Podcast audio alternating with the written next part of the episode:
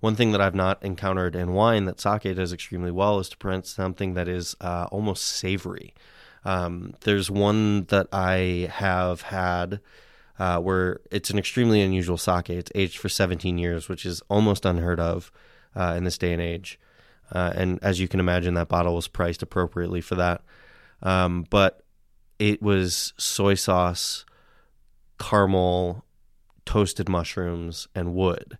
And then in that same fridge next to it, I've got a bottle that when I opened it was like somebody had taken a Fuji apple and just crushed it directly into my mouth. And they're both made with the same rice from the same region of Japan with the same water. Hey everybody, welcome to the Decoding Cocktails podcast. I'm your host, Chris LeBeau. At the ripe age of thirty-eight, I left my former career behind and joined the hospitality industry.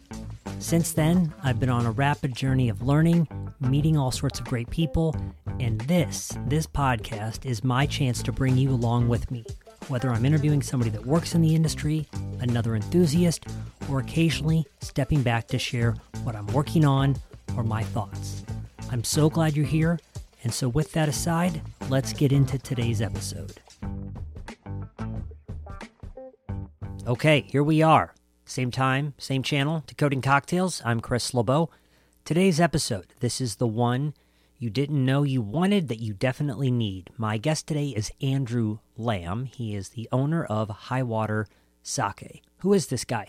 Andrew has a long history in the culinary food and beverage space, and yet during COVID is how he came to be the owner of this. He was sitting at home and always had had an affinity for Japan, especially when he was younger.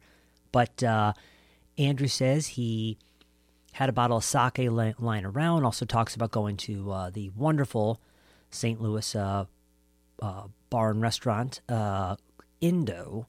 And when he had sake, really for the first time, kind of in his grown-up years, was like, oh my God, I need to know everything about this. And so quickly now has become a certified sake sommelier and a certified educator through the Saké Sommelier Association. That's how you say that.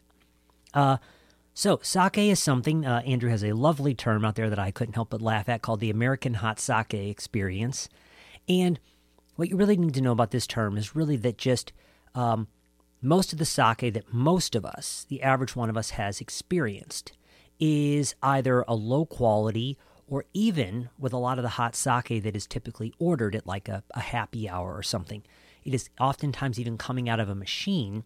And this made me think about something I didn't say during the interview, which is I know one of the things that bars talk about a lot is that draft beer lines um, need to be cared for. Otherwise, bacteria and other things can help impact uh, the pull of a draft beer where it's just poorer quality. Andrew says this is very much often the case with sake that is being fed out of a machine. So anyways, today's discussion is really about the fact that this uh, long history of a product that is brewed like beer and drank like wine is often misunderstood by us, and we haven't had good quality stuff. Andrew also comes to this field with a lot of passion because uh, it's something that can be very intimidating, even if you're curious. Uh, the... Parts of the bottle might be written in Japanese um, or just, frankly, very difficult to pronounce and therefore intimidating.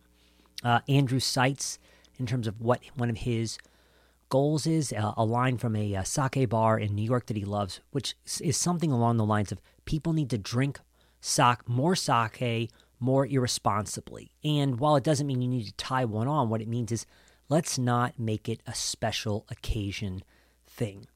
Let's try it. It's great. You know, Andrew's one of his big pointers is, as you'll kind of come out, away from today's episode with, is as long as it's not coming um, from a large making uh, uh, brewery here in the U S, as long as it's coming from a craft place uh, in the U S or in Japan, very likely you're going to get a high quality sake that's very quickly going to open your eyes to why this is different than what you've probably experienced before. Uh, there was a really beautiful moment uh, unintentionally during the interview when I asked Andrew about sake's relationship to Japanese culture. And he, he just looked at me and he said, you know, I think it's pretty much impossible to separate the two. Um, so this is a was a wonderful conversation uh, that we were able to sit down and do in person. Uh, uh, all this will be, of course, in the show notes, but uh, check out Andrew at highwatersake, S A K E dot com, or on the Instagrams at highwatersake, or you can, of course, give him a follow directly on Instagram. He is not the original, but the second D O double G, so it is Lamb, L A M B D O double G. So with that, uh, my conversation with Andrew Lamb.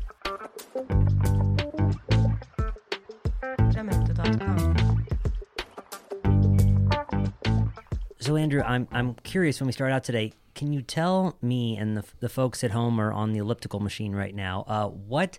what is Little Rhino? Oh, gosh. Uh, so that's an old, old thing that I used to do on my Instagram, because when I was working at uh, Union Loafers, a, a cafe here in Saint Louis, um, there was a rhinoceros toy that got left behind by one of our tables one day, and it jokingly got put into my hands, and so I started taking pictures to post in the bakery with it. And then I took it with me on a trip to Chicago, uh, and my mother thought that I had put it on a painting in a museum there and then took a picture of it. And she was like, they're going to kick you out. They're going to kick you out. And I was like, no, no, no, no. I didn't put it on the painting. I just was holding it next to the painting. Um, and it just it turned into a long-running gag for a while, where I was uh, talking about Little Rhino as if though it was something else, while also talking about myself as if though I was the Little Rhino. Uh, but I, honestly, I think, um, yeah, sitting on my computer at home on my like tower, which is up on my desk next to my, my computer, I've got the rhino just sitting there perched, looking at me at all times when I'm working. So it's, um, I, I saw it hashtagged a number of times, and so I was like, you know what? I'm like, sometimes you just got to know a thing or two right here. Um, yeah. Uh, just a dumb, just a dumb little bit that I did for a while to, you know, for myself, just a little joke. I mean, if life isn't here for our own personal amusement, I don't know what the heck we're doing here. So absolutely. It took me a second when you asked that. I was like, what is Little Rhino? That's a great question. Uh, it took me a second to get back to the context of what it was and how you would know that in reference to me. That's right. Yeah. Andrew and I have known each other for about eight minutes now, so it's going real well.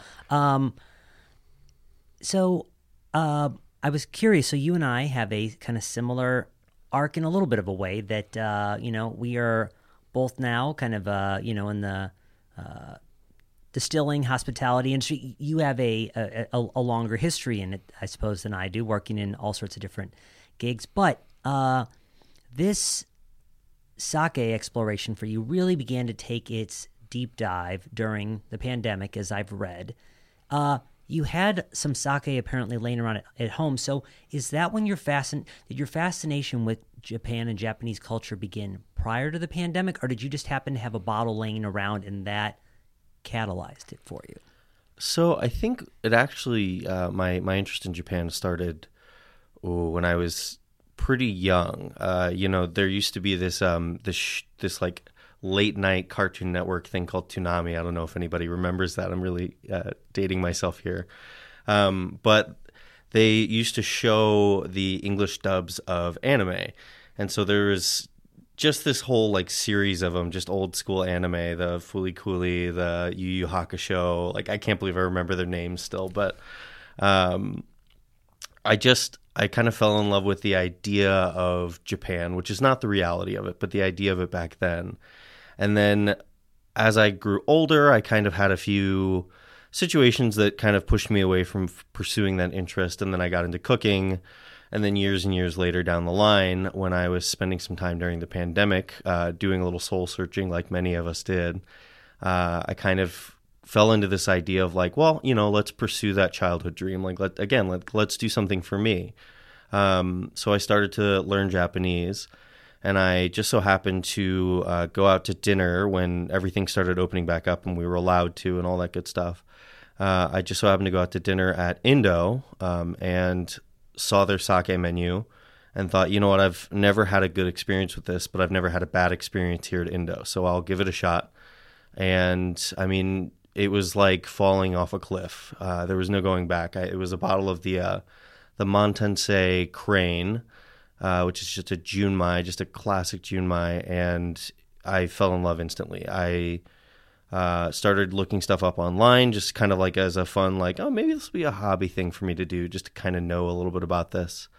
And um, from there, it turned into buying some books. From there, it turned into looking into certifications, to doing certifications, to becoming an educator, to taking another certification, so forth and so on.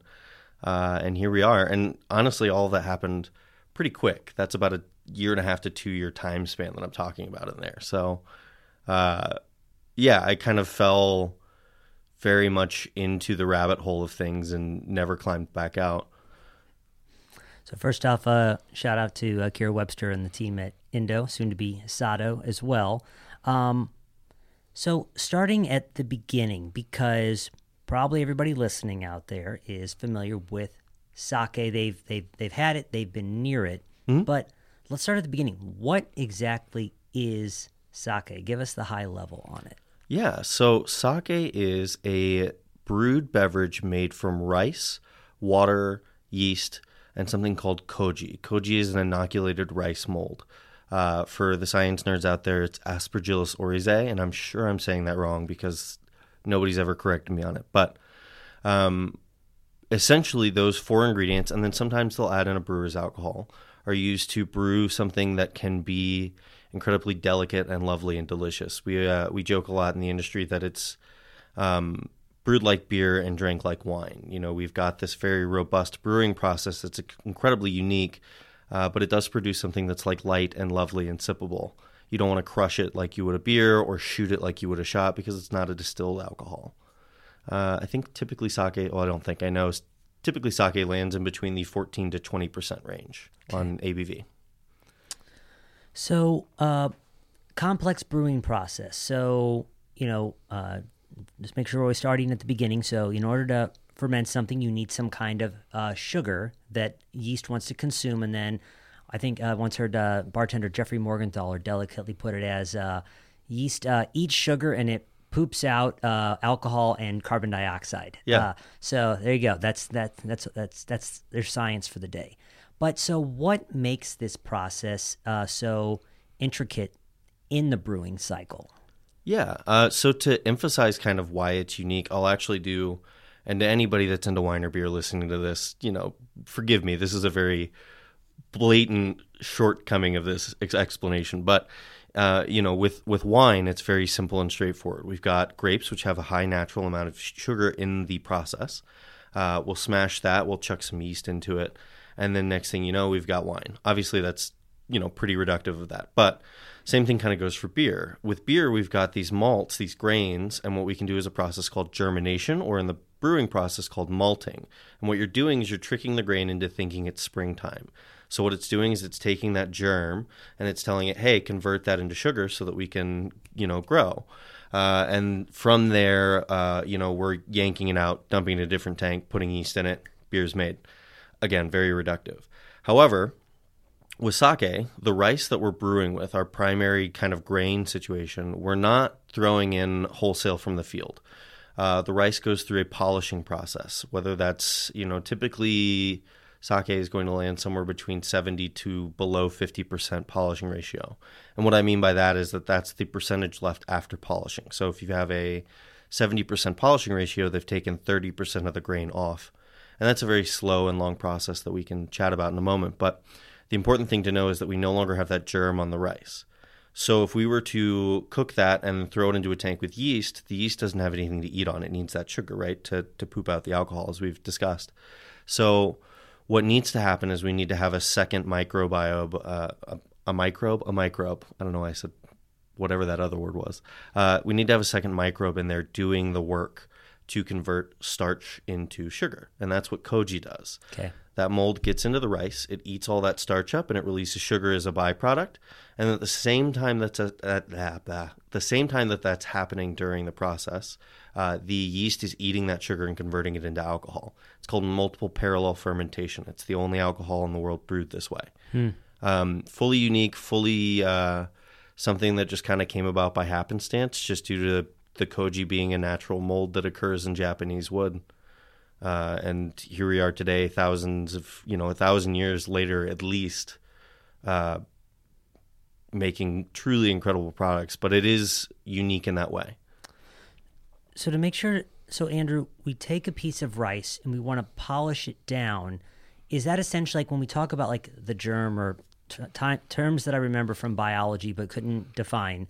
So are we polishing it down so that it makes it easier for the koji to then convert the remaining starch to sugar? Or is like what's on the outside just uh, undesirable? So in terms of we're polishing it down to get rid of gross stuff, to get rid of, to, to make so we can get to the, the sugars in the middle.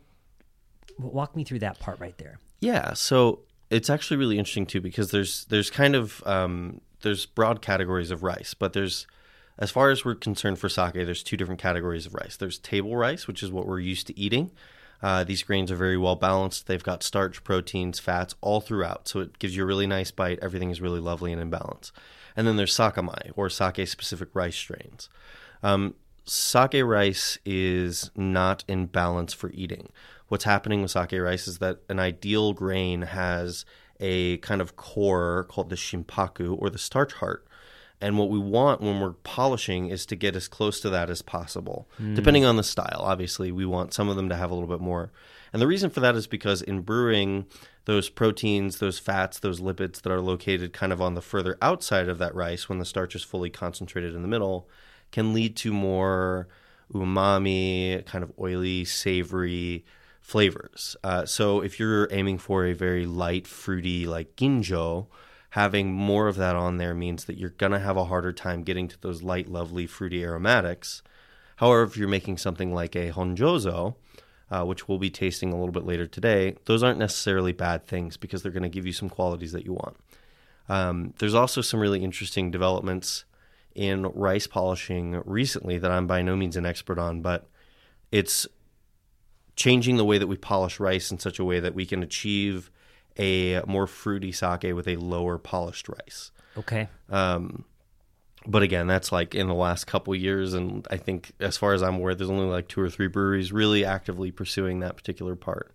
So uh, it's a fun little rabbit hole to dive into, uh, well worth looking into if you're interested in that. That's uh, Fukucho uh, from Yamada Shuzo. Um, I believe that Yamada-san is working with the, the technology for that.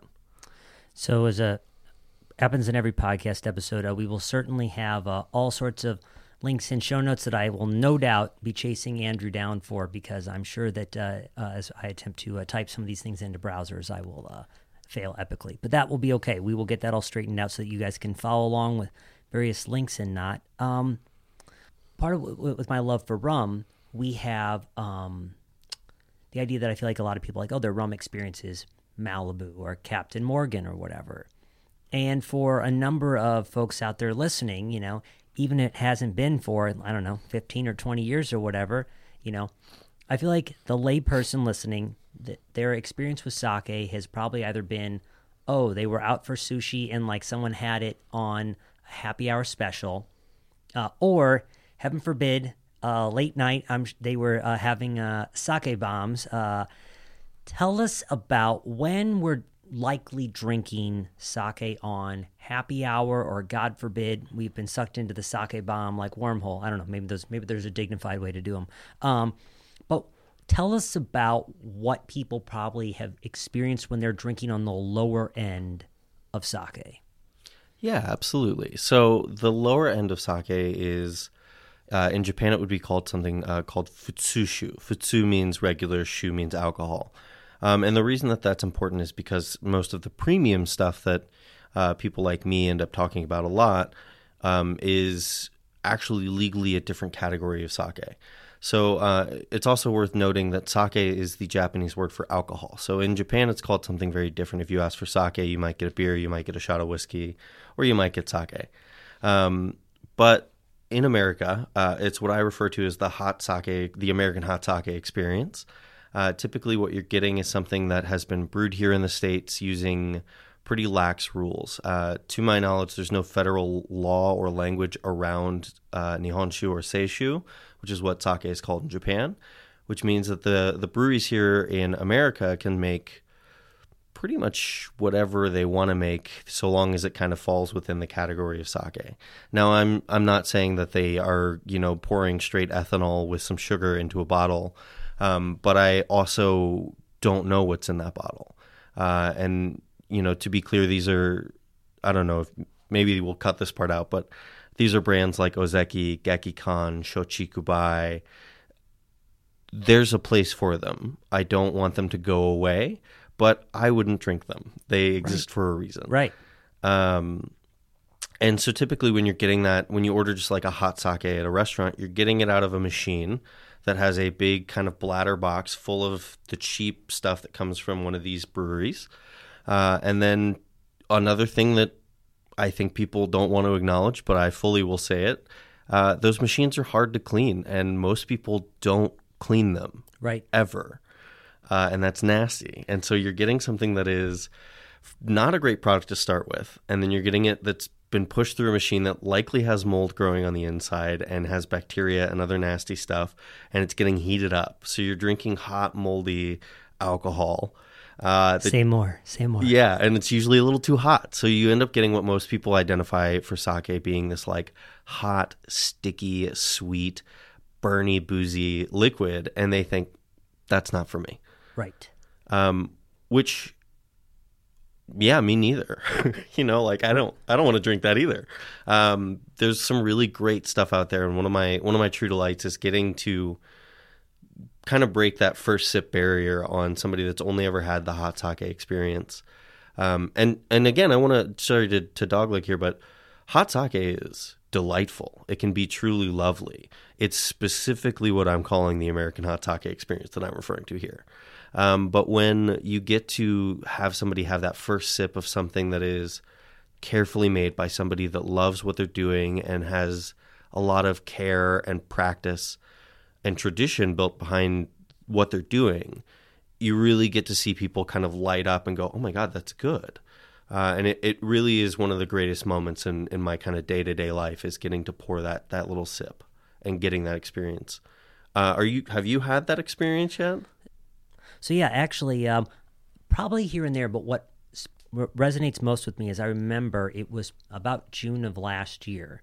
Uh, my brother lives out in Denver, Colorado, and uh, I went out to a little uh, joint for happy hour, and um, they had a, a whole array of it, and our server was super excited and enthusiastic, and uh, we definitely had like a nice flight come out, and it was, yeah, it was, it was delightful, and certainly one of those moments where I'm sure my mind was open to it before then, but I was like, oh yeah, this is freaking great. So, and for me, you know, using the thing, like in this, here blows my sponsorship chance with Bacardi, but like giving somebody a chance to have a, um, a daiquiri crafted with something like a plantation rum compared to Bacardi, it's like Bacardi is designed, and they're, to your point about Gekikan and some of these other brands, Bacardi has a time and a place. It's designed to compete with vodka in the rum category. But when somebody has a Plantation three stars, they go, holy shit, like this is super flavorful.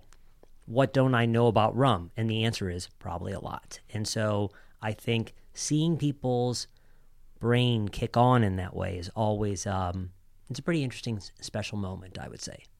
I um, it is funny that we keep talking about rum a little bit too, because it really kind of, I think, uh, rum was one of my first lead-ins to thinking about alcohol as more than just a means to get drunk.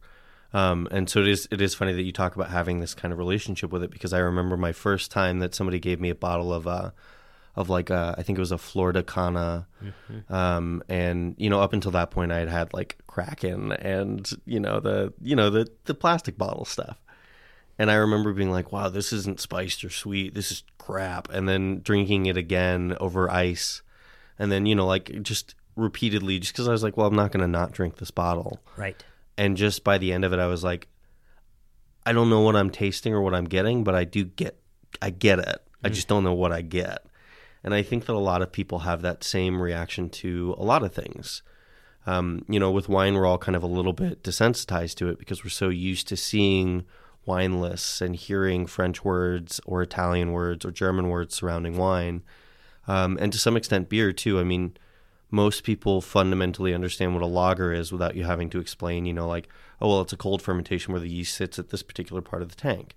You know, I bet most people couldn't even tell you that. And saying that out loud, I actually refrained from saying where the yeast was because I don't remember. Sure. So I think um, I don't remember where I started with this, so I apologize about that. Oh, talking about kind of the the thing is, is that it can be really scary on a menu when you're looking at a, a whole kind of beverage list and you see, you know, you've got your your beers that you're familiar with. You know what a stout is. You know what a porter. You know the lager, the ale. And then the next category is going to be your cocktails, and you know what a gin and tonic is going to taste like. And then you see your wine list, and, you know, you've got that super buttery California Chardonnay and that super light and mineral dry kind of Italian white. And then you get down to the bottom and you see a page that says things like Tokubetsu Junmai made with Gohyakumangoku rice from Niigata Prefecture. You're like, what does that mean? Right. Um, and a lot of places, you know, I think... Um, I am excited that you, you got to have that experience in Denver where you had somebody that was excited to guide you through the category, but a lot of people don't know what they're selling, and it's something that the owner either thinks that they should have or that they want, but they don't go through the effort of, uh, you know, educating their staff. And again, this is not me kind of trying to, to down on anybody, but um, it really takes a lot of work to get people through that, that door and to get them to accept it. And then once they do...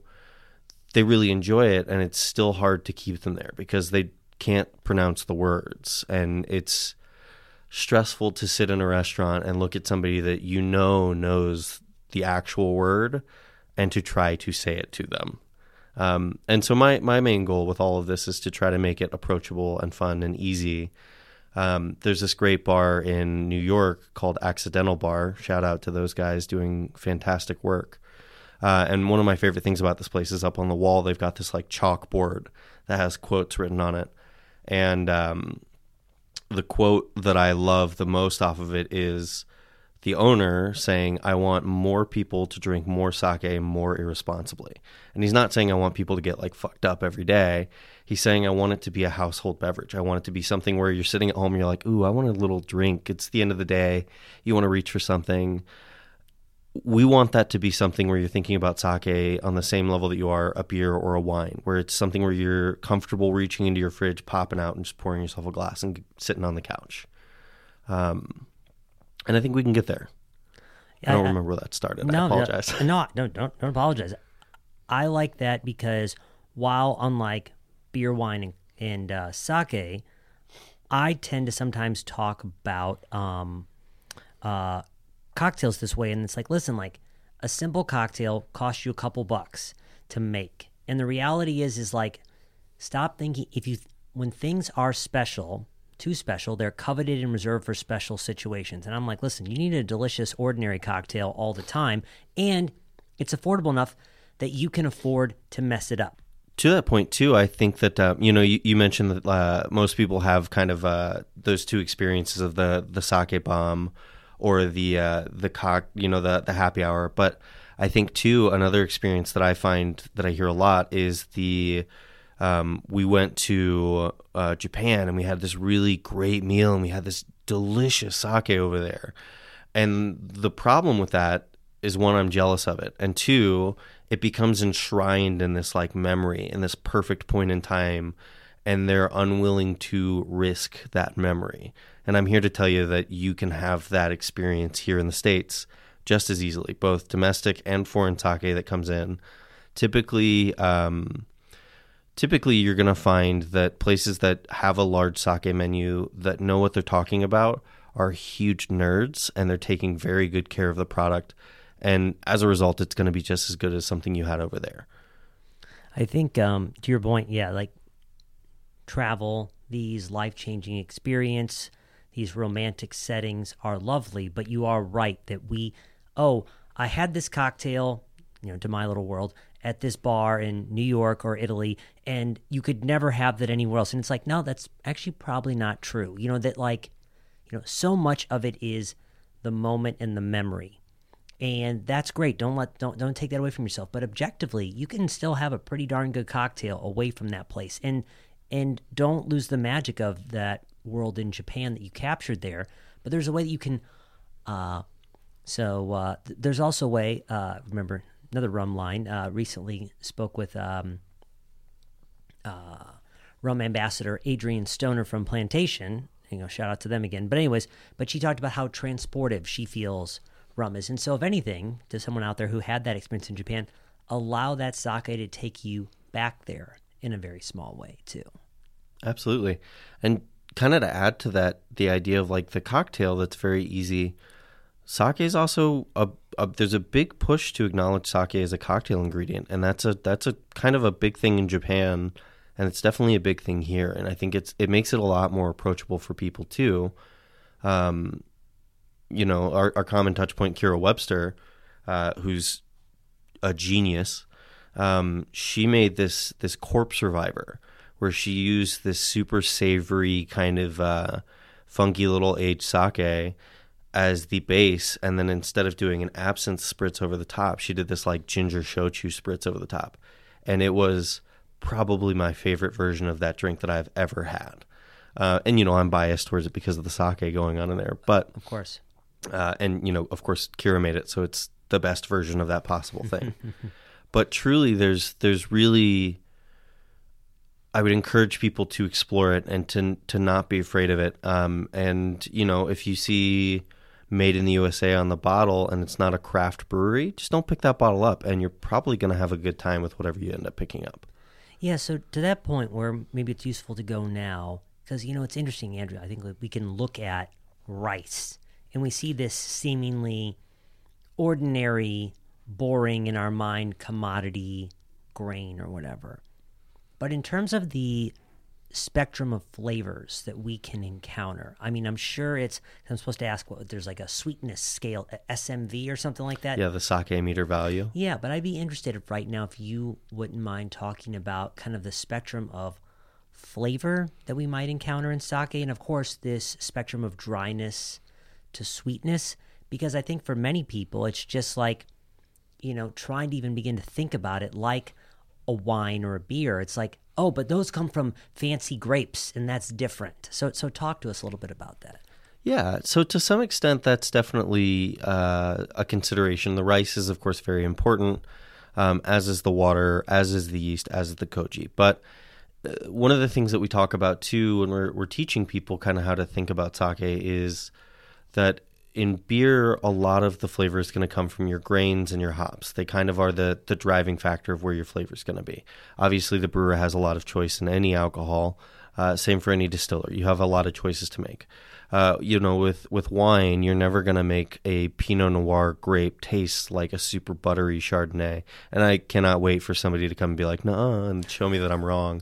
Um, but in sake, there's really so many choices to be made in the process. They say that there's ten thousand choices. It's this idea of banryu, it's called, um, that the brewer makes during the process. And the flavor exists in those choices. So when we're talking flavors of sake, uh, one thing to keep in mind is that sake has about five times less things like citric acid or those really punchy acids that wine does, but it does have significantly more, up to ten times more amino uh, and like umami acids going on in there.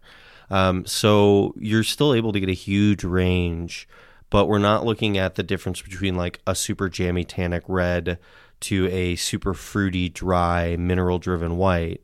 We're looking more at the difference between levels of fruit. We're looking at different, is it tropical fruit? Does it have apple? Are we looking at white fruit? Are we looking at kind of soft, subtle notes of cereal grains? Are we looking at soy sauce, mushroom?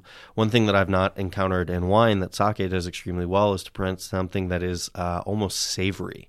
Um, there's one that I have had Uh, where it's an extremely unusual sake. It's aged for seventeen years, which is almost unheard of uh, in this day and age. Uh, and as you can imagine, that bottle was priced appropriately for that. Um, but it was soy sauce, caramel, toasted mushrooms, and wood. And then in that same fridge next to it, I've got a bottle that when I opened it was like somebody had taken a Fuji apple and just crushed it directly into my mouth. And they're both made with the same rice from the same region of Japan with the same water. And it's all in the choices that the brewers made to get this super funky aged guy and this super light floral fruity guy.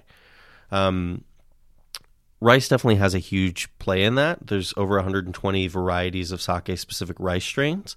And then sake can be brewed with table rice as well. So we're not limited to only those strains.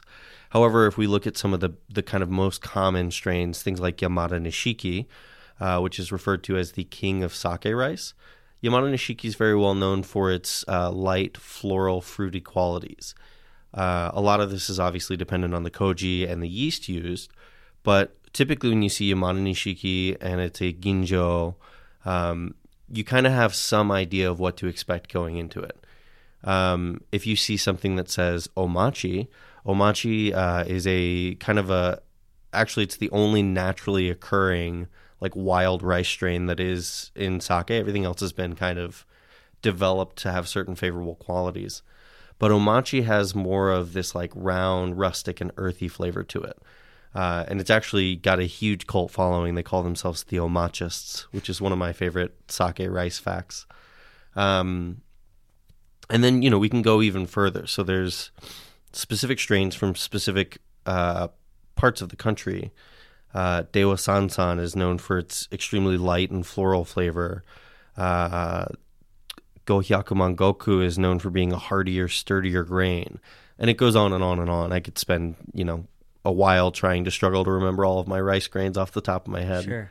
And just say a bunch of Japanese words that people don't know. But that's, it really does come down to that. Like, there's so many different tools for us to pull when we're brewing sake that you really get this really fun difference. And some of it isn't in the rice. Some of it is in the water. Some of it is in the yeast choice.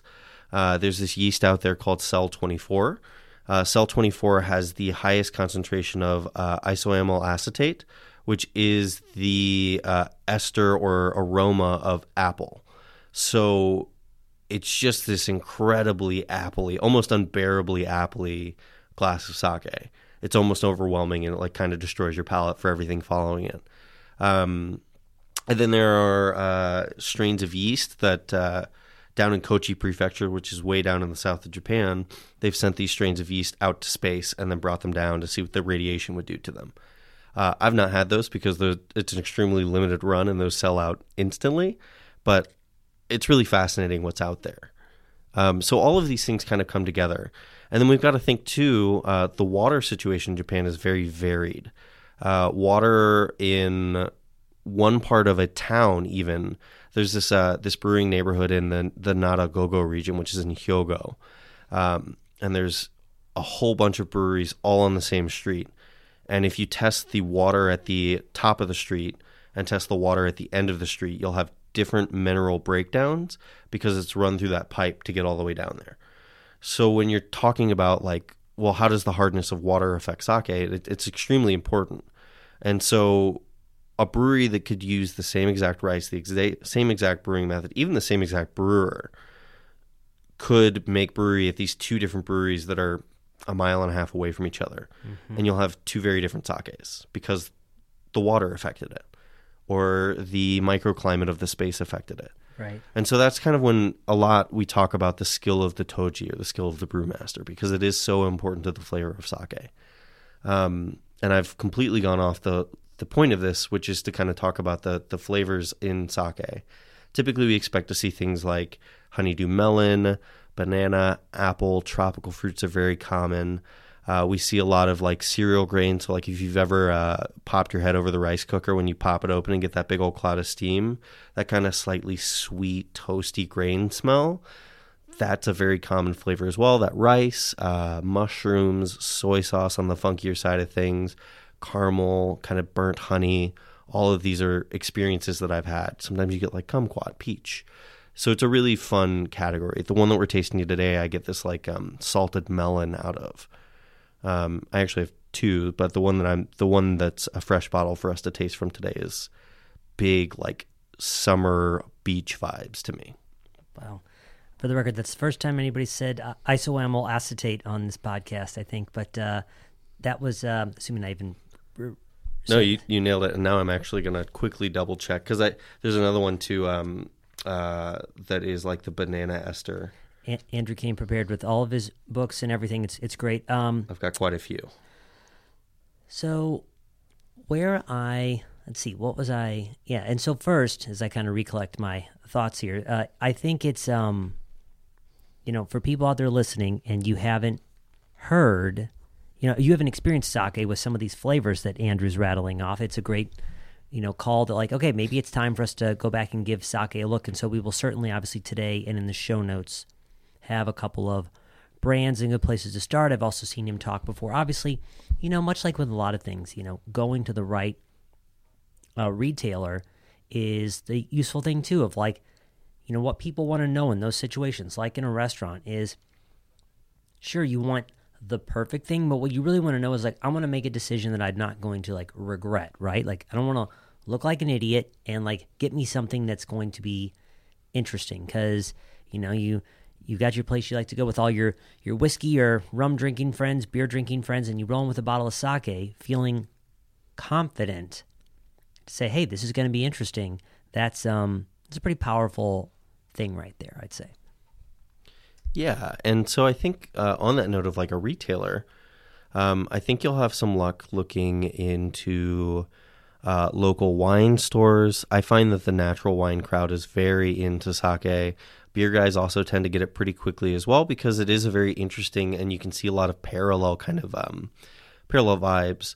Uh, if you have the luxury of living in a place like New York, you can always go to uh, Binbin Sake or Kuraichi. Uh, if you live in California, you know, you've got basically the whole world in your hand. You've got True Sake. Uh, up in Portland, my, my good friend uh, Nina Murphy, Uh, and her shop, Sunflower Sake, uh, she's doing incredible work up there. Shout out to Nina Murphy. Um, but, you know, for, for those of us kind of everywhere else in the country, I find that it, it can be a little bit challenging. And a lot of times what you'll see on online forums, uh, like the, the Sake Reddit page, you'll see a lot, a common post there. Somebody's just taken a bunch of pictures of a liquor store shelf, and they're like, which one should I get? Right, um, right. Because there's not much guidance. And so one thing that I would encourage people to do is uh, there's great online retailers. True uh, uh, True Sake out of California, they do online retailing. Um, there's a website called Tippsy, T I P P S Y dot com. Uh, I'm not an affiliate or anything. I just like what they do, and I do write for them. But um, they have got truly probably one of the most comprehensive be- beginner guides and definitely the most comprehensive way to search for sake. So if you kind of are like, I don't know what I like, uh, I have no idea what to get at the shelf, and you go, oh, wait, I've had that one before. I'll look it up on Tippsy real quick. Oh, it says that it's a light and dry category. Well, let's quickly look at the other light and dry category and see if these bottles make sense. Mm-hmm. Or just order from them. I mean, they do great work as well. So there's definitely resources out there. And I think it's just like, uh, you know, if I were to walk into a wine store, I wouldn't really know what to pick up because there's so many choices. It's the same situation. You're probably going to pull your phone out, or you're probably going to grab somebody and ask them. And if the store person doesn't know, which they probably don't, don't be afraid to go to the internet. There's tons of resources, and there's tons of people like me who want to tell you what's good and what you should enjoy and what to avoid. Yeah, and you hit on this earlier when we were talking about, uh, sorry, there goes our GigaCon sponsorship. But uh, so uh, when people are in the store, Andrew, and we said like, hey, there's obviously a time and place for everything. Like there's a market for Milwaukee's best beer and it's just not with me. Um, but did you say that there are certain words or directional musings people should kind of look out for? Like if like, okay, let me make sure other than price point, right? You see sake and it's like two ninety-nine or whatever the heck. It's probably not an indication of quality, but anything you would be looking for on a label or missing from a label that helps you know like probably not the best investment of my money. I think that can be challenging to do okay. Just because while I, I'll say this, I have yet to meet a uh, a label on a bottle from Japan that I haven't thought was pure artwork because they really do put a lot of care and effort into it. So if it's an ugly bottle, I guess maybe that's a, an indicator. But um, if you spin that bottle around and try to look at the back label and you see the words made in the U S A and it's not from a craft brewery, um, you're probably going to have something that's not going to be super pleasant. As far as price point goes as well, I have found that a lot of times, you know, if we're looking at the three hundred milliliter, which is the smaller bottles that you'll see in stores, those typically, if you're somewhere in that kind of twelve to twenty dollars range, you're probably getting something pretty decent. Okay. Um, that's that may not always be true depending on pricing and regional stuff like that. In the larger bottle size, I find that a, a retail range of kind of that twenty-five to forty-five, you're going to be landing with some pretty pretty nice stuff. I think the one uh, that I have today, retail-wise, sits somewhere in that twenty-eight to thirty-five range. Okay. Um, that said, obviously we can get pretty crazy out there. Uh, there's a bottle that comes here into Saint Louis that I've yet to see in a store, but if you were to retail price, it would probably sit around two hundred dollars. Okay. And there's reasons for that. There's, you know, it's not just, uh, that's another great thing too that I, I like to mention when I'm talking about pricing for sake. Sake is not reliant on some tradition or you knowing the brewery to price their product. They're pricing their product based on the labor, the materials, the effort of shipping it to the States, the effort of storing it. Um, it's not going to be like uh, a Dom Pérignon where, sure, you're paying for quality, but you're also paying because that's a bottle of Dom Pérignon. Right. Um, you know, you they they understand that they don't have that kind of push here in the States. And there there are bottles that have that situation. Um, you know, you'll see the Dasai twenty-three, and that's a very expensive bottle, but it is also a twenty-three percent polishing ratio, which means that before even getting to the brewing process, before any of the loss that's involved with straining or filtering or anything else, they have thrown away uh, seventy, well, gosh, math, twenty-three, seventy-seven percent of the grain is gone before they're even starting. Right. So when you think about that, they need almost quadruple the amount of rice to make the same size batch. So that's why that bottle's more expensive. And that's pretty standard across the thing. You're going to see things that have lower polishing ratios are a little bit more expensive. Um, sometimes things with higher polishing ratios are also expensive, and there's typically reasons. They're either using a more boutique rice, or it's being refrigerated from, you know, brewery to bottle shelf. Uh, things that are fully unpasteurized are going to be a little bit more expensive because it's a lot harder to move those around and make sure that they stay shelf stable. Um, and then you've got to think too, uh, I've been talking about sake rice as though it's this huge thing, but really there's a very limited amount grown every year, and breweries want to get at it. And so you get into these situations where there's some there's specific fields in Japan uh, behind the, the Roko mountain range down in the south um, called the, the Tokue, Tokue Yamada Nishiki fields. And if I were to open up a brewery here and produce something truly amazing on my first brew and then go to those guys and be like, great, now I'll buy your rice, they'd be like, get the hell out of here, because they've already got contracts with all these breweries. They don't have a relationship with me. So a lot of times too, these, the rice is coming from farmers that have long-standing relationships with these breweries. And unlike wine, uh, there was a law a while back, and I don't remember the exact dates that it was put in place or taken away, but there was a time where brewers were not allowed to brew their own rice. You had to purchase it from a farmer. And then, you know, we start getting into kind of the, the socio, uh, political, economic side of Japan here, where you're looking at sake as a modern industry has changed very dramatically since the sixties. In the sixties, they couldn't make the kind of sake that they can make today by law. Uh, it had to be fortified to a certain percentage. You couldn't use certain rice. You couldn't, you know, if it, if it could be a table eating rice, uh, you typically weren't using that for sake because they needed it for food during the war. So things really started to change around the eighties. And so I think of it as this really interesting juxtaposition of having this thousand year tradition of brewing with about eighty years of real innovative work that have changed it. And that, again, this is not to say that there isn't other things that go into it. There's a huge history of all of the developments, and it's super fascinating. But I don't even remember where I started on this train again. I, I do this all the time. You know what? You're welcome to my world. So I, I think, you know, in a way, I'm also interested in, um, you know, when you talk about sake being this, you know, thing of uh, ten thousand decisions, I think about, you know, so much of Japanese culture being so intricate and nuanced. So are there ways, and I don't know if this is easy to summarize or if it's even a good question, but are there ways in which, in your mind, that sake is a good representation of Japanese culture? How would you think about that question? I think it's impossible to separate sake and Japanese culture. I think that those two are so intricately bound up together that if you were to try to look at Japanese culture as a whole and present it to somebody that didn't know anything about Japan and you didn't mention sake, you would be missing out on a section of what they're doing. So to give an example for that, sake is historically used in uh, Shinto ceremonies. Shinto uh, is kind of the, the reverence of the natural world, spirits and everything, and kind of a, a thoughtfulness about it. But they'll pour out little cups of sake and put it on these shrines to these spirits as a way to honor them and to kind of ask for their favor.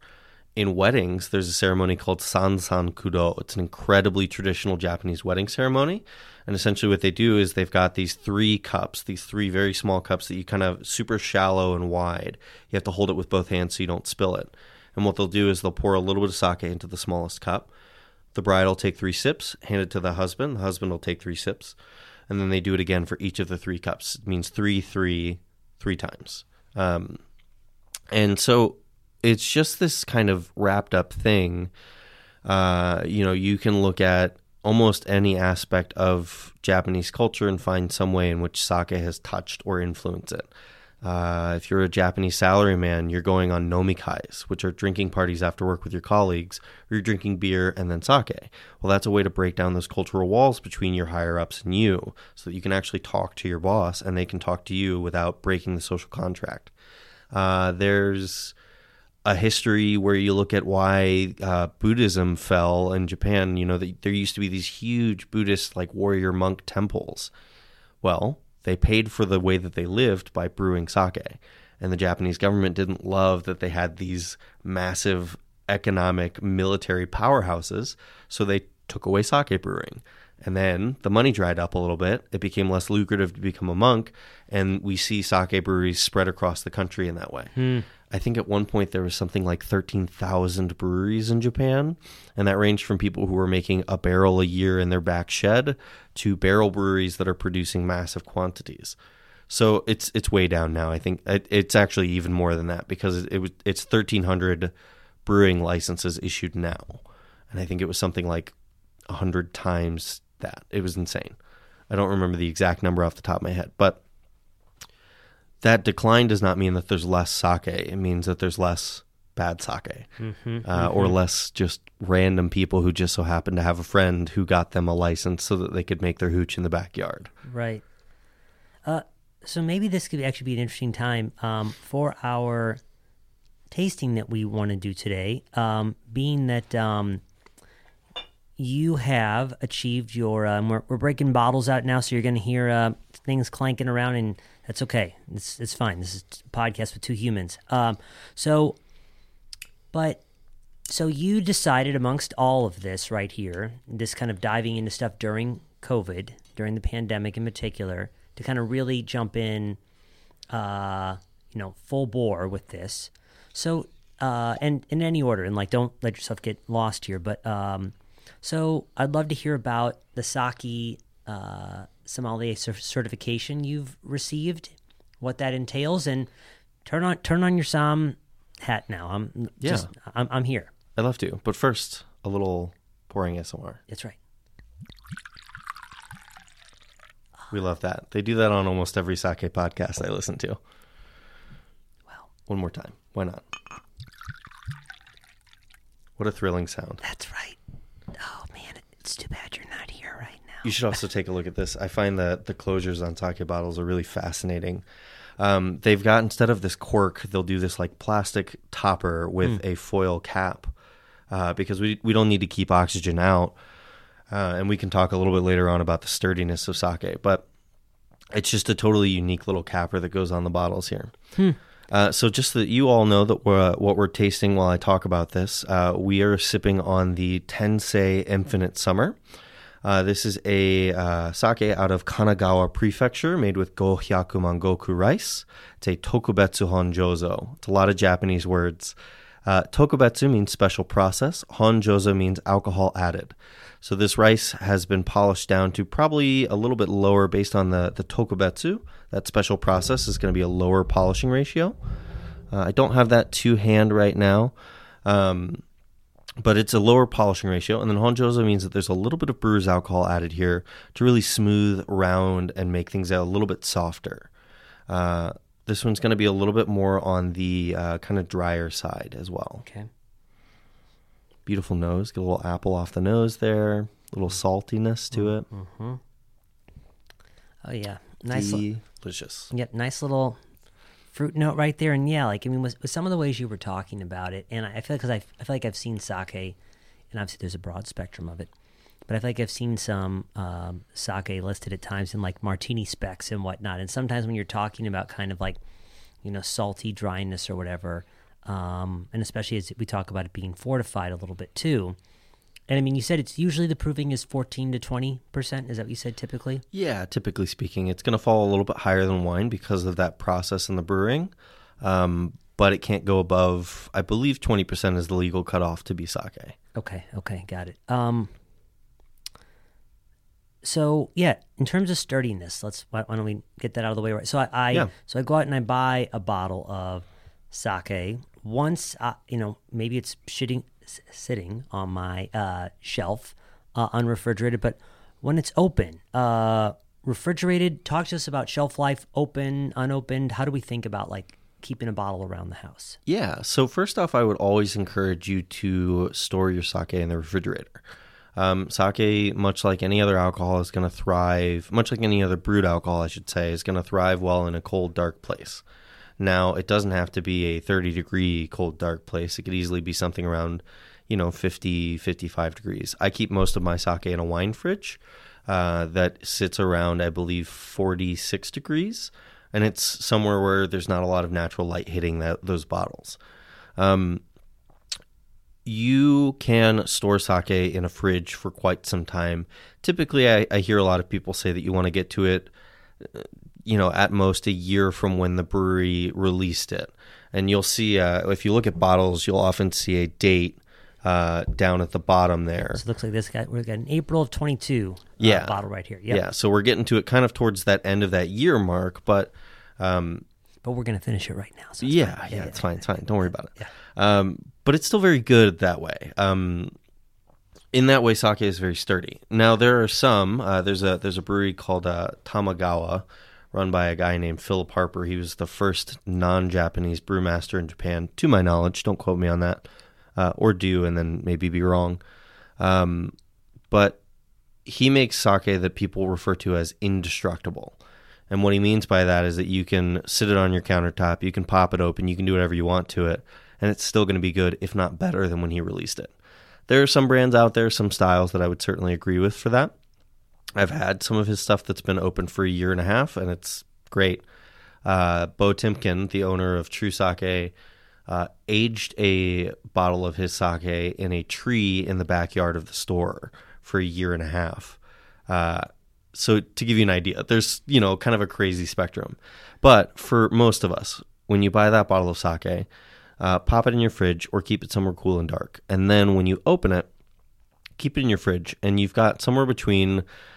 If it's a super fruity kind of like Dai Ginjo, that super light, fruity, floral style, I'd say try to get to it within two weeks. If you've got something like what we're drinking today, this Tokubetsu Honjozo, uh, I'd say we probably have about a month or so before some of the more kind of lovely melon and apple notes we're tasting are going to go away.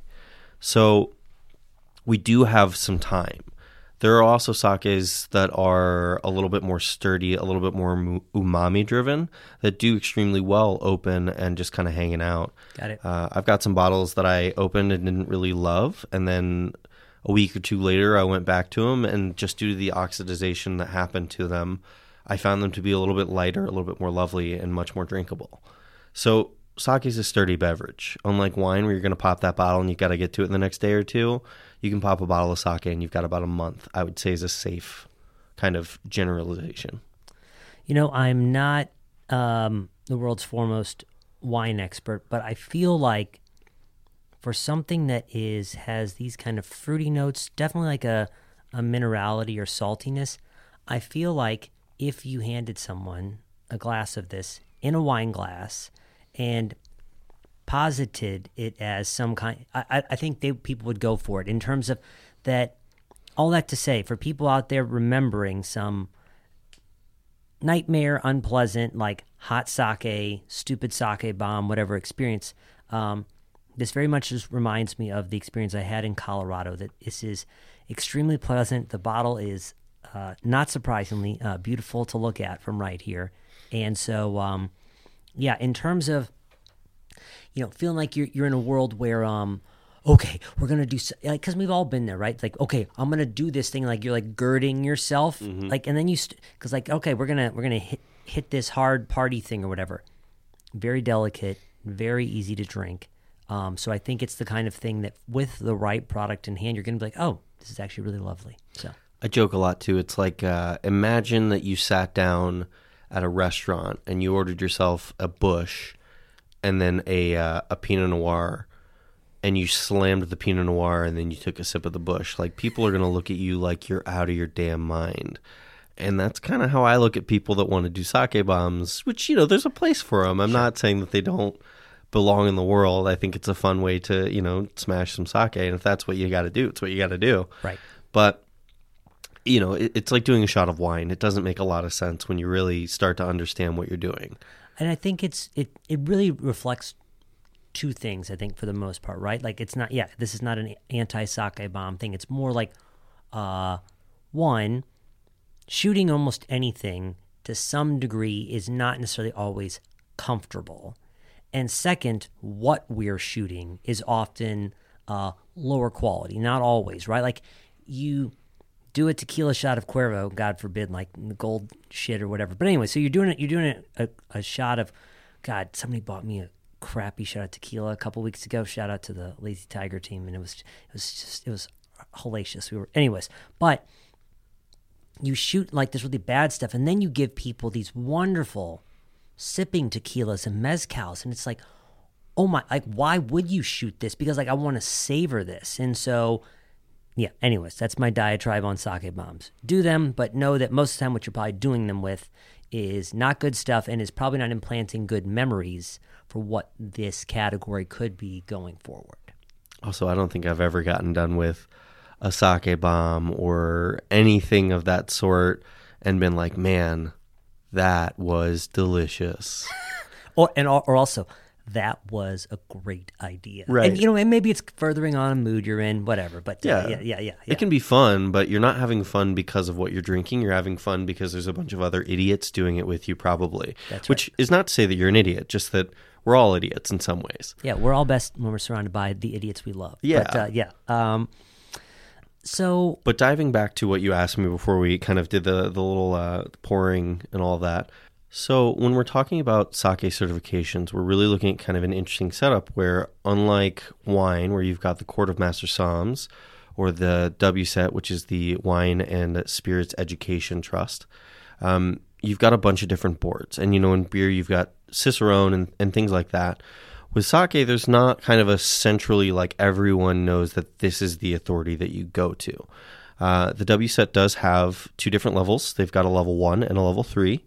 Uh, I think of those kind of when you're looking at the equivalence to a wine sommelier. You've got your level one, which is your level one wine som, and your level three, which is your level two wine som. I am certified through the uh, Saké Sommelier Association out of the U K. They are the oldest international body doing education on sake.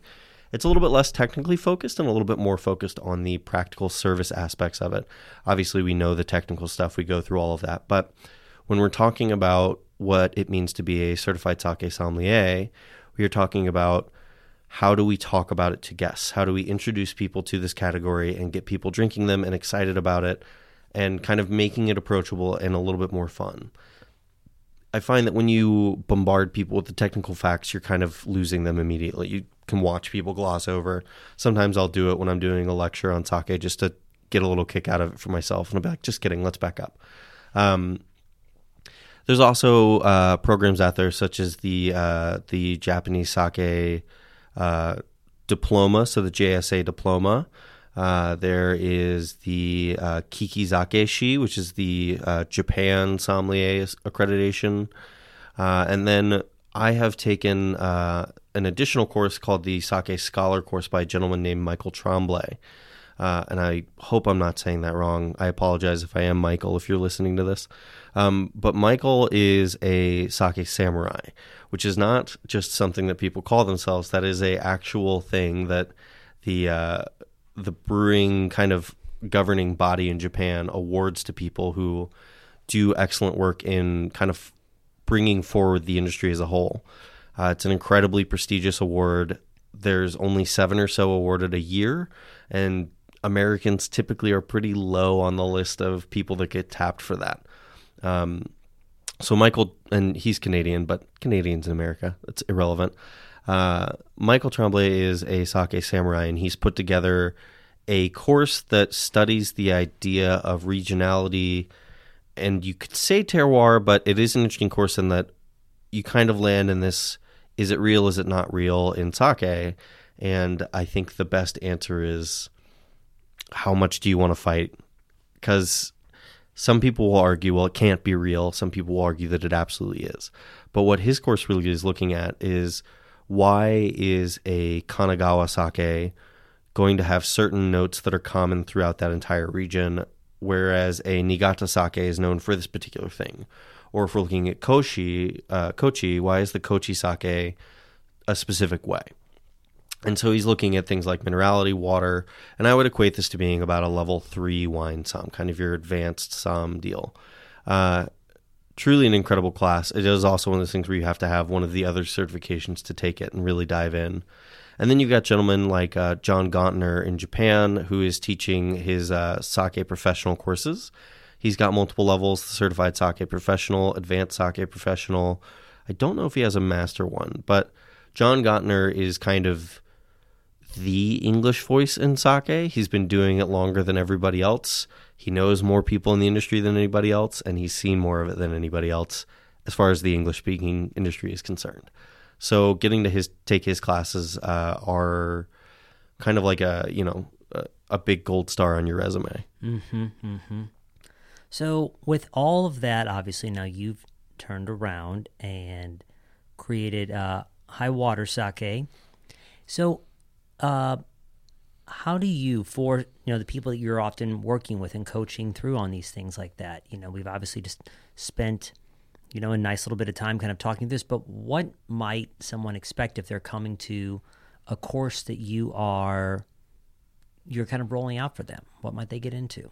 Yeah, so I kind of I have a couple different levels of, of coursing that I go through. I've got kind of a very casual setup, which I've done in people's homes, where it's just kind of, hey, we're going to get together, we're going to taste through a bunch of stuff. I'll tell you a little bit about what this is and kind of run you through kind of the basics of it. We'll talk a little bit about the history, and then we'll kind of drink a bunch of sake and have a good time. And it's pretty casual and laid back. Uh, I'm not too focused on making sure that they've got, like, you know, the schoolboy details down. Um, and then it goes all the way up to the certification level courses, where it is still meant to be fun. You know, I don't ever want anybody to come into into my classroom or into any lecture or anything that I'm doing really and be like, man, that was kind of boring. I want it to be fun. I want it to be engaging. But when you're talking a certification, it is a certification. And there is, um, you know, a certain amount of retention that we expect. So I always try to cater what I'm teaching to the particular class. If it is something super casual, I'll get the details out. If people have questions, I'm happy to dive deeper into any particular thing, but I'm I'm typically kind of doing a, a quick service overview, because again, most of the times you're you're teaching people something new, and if you try to dive all the way to the bottom of the pool, they're going to get lost and they're going to forget some stuff, or they're going to think that certain some things are more important than they necessarily need to be. However, if we're teaching somebody to be a sommelier, if you're getting to that certified sommelier level, we do need to kind of make sure that we've got it locked down and that you do understand the difference between things like tsukihaze and sohaze and what that even means. Don't we all? Yeah, absolutely. And like, you know, like it, so there's there's little details that I will often jokingly tell to my sommeliers, like, this is going to be something that you're never going to say out loud when talking to a client or a guest, but you have to know them. Because if you don't know it, you can't talk about it if it does come up. So that's kind of the, where I think of it on the scale. There's the super casual where I want you to be uh, comfortable walking into a, a liquor store and looking at a bottle and being like, oh, I, I know the words on there. I know what a Tokubetsu Junmai is. Um, but then I also want people to be at the point where they could have this level of conversation where you're kind of purposefully having to hold yourself back from talking about more things, because it's, as we've done several times already, just leads into total rabbit trails that are irrelevant to the original question. But so often they're, they're where the real meat of everything is. Um, and I think, if I remember correctly, when we kind of were like scheduling this, Uh, so first we were talking, uh, and we'll have a link to this, but coincidentally to like today's conversation, um, you know, uh, unfortunately this probably won't come out until early April. So hello, April. But uh, anyways, I feel like I remember, uh, so yes, yesterday uh, the New York Times ran a, uh, a piece on the emerging sake boom. And uh, uh, sorry to say this, New York and California, uh, tough luck, but apparently the uh, future of Um, uh, American sake production is going to be here in the Midwest, uh, in the state of, in, in the state of Arkansas, which grows most of our rice. Um, but in terms of things coming up, do I remember, Andrew, that there was some kind of local, regional, or national sake-related event or competition you were talking about at all? What, what, do you remember what, we, what, you were, what I'm referencing? Yeah, so super local to Saint Louis, there's going to be a sake cocktail competition held at Duckbill. Uh, Duckbill's this great little bar uh, run by Meredith Berry down in the Grove neighborhood of Saint Louis. Uh, if you're ever in town or you live in town, please go. It's fantastic. Um But they, from what I understand, I'm, I'm not involved in the planning of it, so I can't speak too much to the details. But in partnership with the Japanese American Society here in Saint Louis, they are doing a cocktail competition uh, where sake has to be the main base ingredient. So that's coming up soon. Another thing to look at is that uh, in spring, we have the uh, Sake and Sakura event at the Garden. Again, something I'm not involved with, unfortunately. Not yet anyways. I'm going to try to change that. But um, that is a event that they actually do in Japan as well, where once the cherry blossoms start to bloom, uh, the idea is that you go out, you have a little picnic, you eat a little something-something, you drink a little sake, and you stare at the pretty flowers, which sounds like a great time to me. Uh, and then other things that are coming up, uh, I am working with uh, local bars to try to get kind of tap takeovers going on. Um, I'm... Uh, looking to get some sake on the menu. I believe Sippy, uh, which is a natural wine bar here in Saint Louis, I believe that they are about to start doing sake by the glass on the menu. And then, you know, fingers crossed, knock on wood, we'll get some uh, get an event rolling with them soon. And then uh, around the country, uh, look out for it, especially if you're in New York or in California or in Miami. Um, in October, on October first, there is a national, or not a national, global sake day. Uh, sake is historically brewed in the winter season. You know, refrigeration is super important for any brewing, and when you don't have modern refrigeration, which we didn't until very recently, uh, winter was your refrigeration. So the brewing season for sake starts in October. So the idea nowadays is that we have a big celebration right at the beginning of the brewing season before the brewers are all exhausted and don't want to talk to us. Uh, we get to taste a bunch of stuff and have a lot of fun. There's San Francisco. There was one uh, in uh, Asheville, North Carolina last year at uh, Ben's Tune-Up, uh, which is a sake brewery in North Carolina. And then, of course, there's a massive one in New York every year. I think, I think up in Toronto they do one as well. Don't quote me on that one, though. But, yeah, so there's tons of events all year round. Uh, if you have the luxury of living near a sake-specific store, typically they're doing some kind of tasting right now. I almost guarantee you, if you live near a sake store, they're doing a tasting. Mm-hmm. Um, so it's well worth looking into that kind of stuff. Yeah, and also in your local market for the more daring, uh, I remember seeing um, Andrew in a piece talk about, um, you know, clearly, again, you go to your Total Wines, preferably your local liquor stores. Uh, but uh, here in the Saint Louis market, I guess out in kind of the Manchester, Ellisville area, there's the what they call the Pan Asia market. And there, if you're ever looking to do your broader survey course at some of your international grocers in particular, you're probably also going to find like a huge fleet of stuff just because much of the clientele might be more seeking that as opposed to at uh, your other liquor store where it's more incidental for them. Yeah, absolutely. I think, um, too, when we're talking about the retail experience, you know, you really nailed it when you said if you're feeling a little bit braver going out to those Asian grocery stores because uh, I love Pan Asia. It's probably my favorite local Asian market. But when you look at the sake selection, you've got kind of this pitfall of styles that hold up really well unrefrigerated on a shelf. We're sitting right next to a fully unpasteurized sake, which maybe that's good or maybe it's right. bad. Right. And unfortunately, either due to language in some cases or lack of knowledge, people in the store might not even be able to tell you. And so... Um, yeah. Almost certainly. Yeah, yeah. So, uh, but here's to the brave people willing to, to, to do that. Um, Andrew, is there... We've certainly covered a lot of ground. Is there anything we haven't talked about that you wanted had hoped to... cover it all today so far? I mean, like you said, I think we've kind of covered a lot of ground. We haven't talked about a lot of the specifics, but I would encourage you, there's fantastically written articles that can do a much better job unless we were to sit here for another hour talking about kind of what it is and how it's made and all that stuff. But really, don't be afraid to explore, to splash out. And another thing that I would encourage any listener that is curious about it to do, think beyond Japanese or Asian food when you're thinking sake. One of my favorite pairings is to take a sake and pair it with a tomato-heavy dish because tomato has a ton of umami in there, which complements sake very well. So splash out, you know, think think broad, think wide spectrum when you're thinking, what should I be eating with this? Um, there's great sake for, you know, your formal dinner where you've got your friends over and everybody's dressed up in a suit and you're making steaks. Uh, there's great sakes for your barbecues, for your Chinese food takeout. You really, you can't go wrong. There's something out there that will pair with anything that you're going to eat.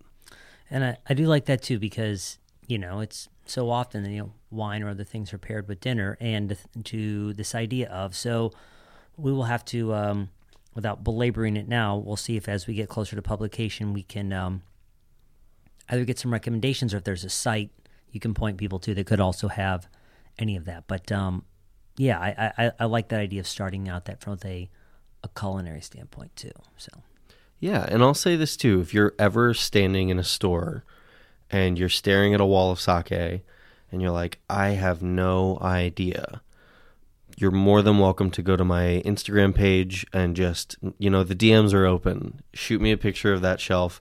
And assuming I'm not crazy busy, I am happy to tell you what I think would be good off of that shelf. And is that Lamb Dog? Is that right? Like Snoop Dogg, yeah. yeah. Lamb Dog, D-O, D O double G. Okay, man. Uh, we, that, I, or you can go to High Water Saké, at High Water Saké on Instagram. I didn't know I had the the the the, the, the second D O double G. The second D O double G. Okay. Yeah, that's right. He's here in the building. Um.